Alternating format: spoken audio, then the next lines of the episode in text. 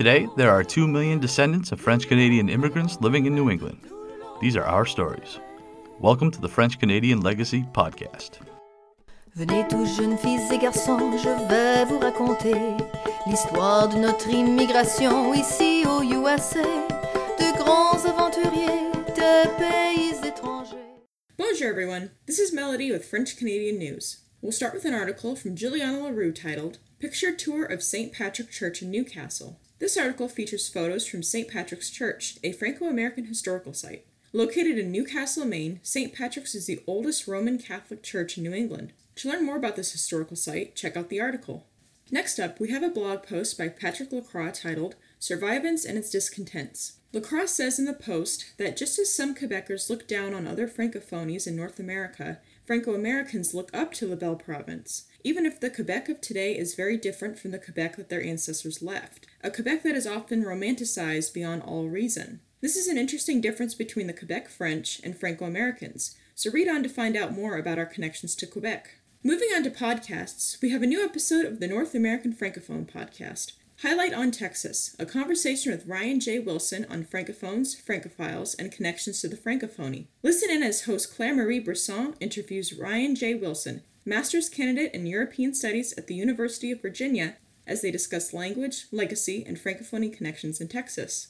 Now on to events. Tonight, September 29th, from 6 p.m. to 7 p.m., gather around for a book reading with Susan Poulin. If you didn't know, Poulin's alter ego is Ida LeClair, the funniest woman in Maine. For this event, Poulin will be reading from her humor books Finding Your Inner Moose, Ida LeClair's Guide to Living the Good Life, and The Sweet Life, Ida LeClair's Guide to Love and Marriage. Join in for a fun night with Susan Poulin and Ida.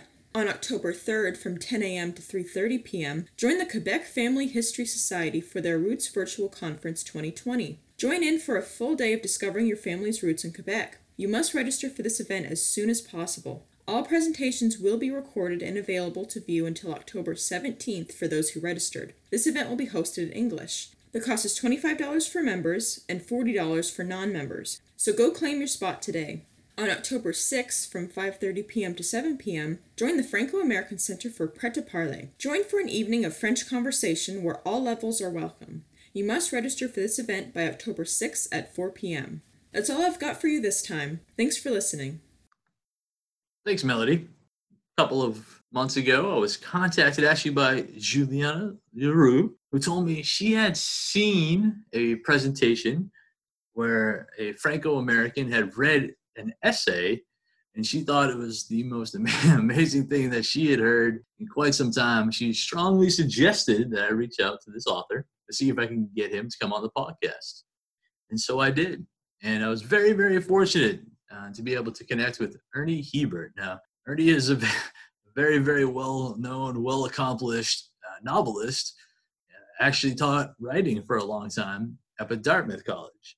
So incredibly successful, and he wrote what I thought was a pretty, pretty amazing essay uh, talking about his Franco-American background. And what I think is going to be cool is we're doing something a little different with this episode. It's going to start with kind of the traditional interview, like I like I would normally do, uh, but after that, he's actually going to read the essay.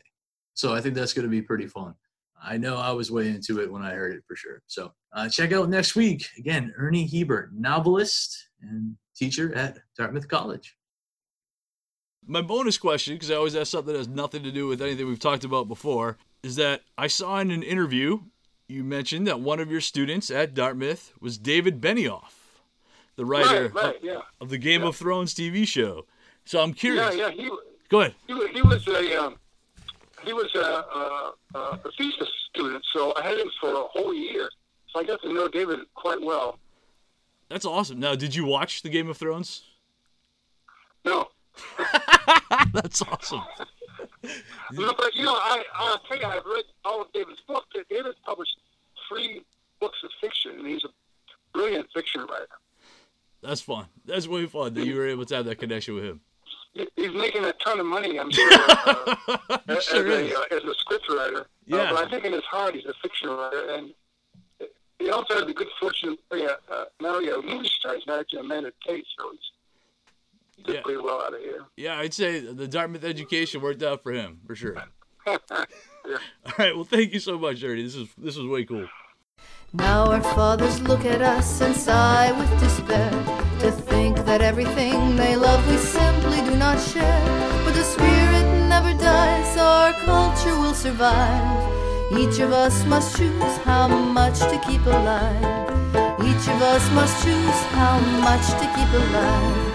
Special thanks to Josie Vachon for providing the music. You can find more about her at josievachon.com. This podcast was produced and edited by Mike Campbell.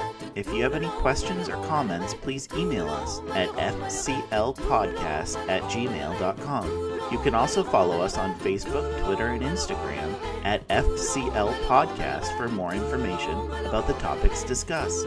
If you enjoyed the show, please subscribe and leave us a review on iTunes or wherever you listen to this episode.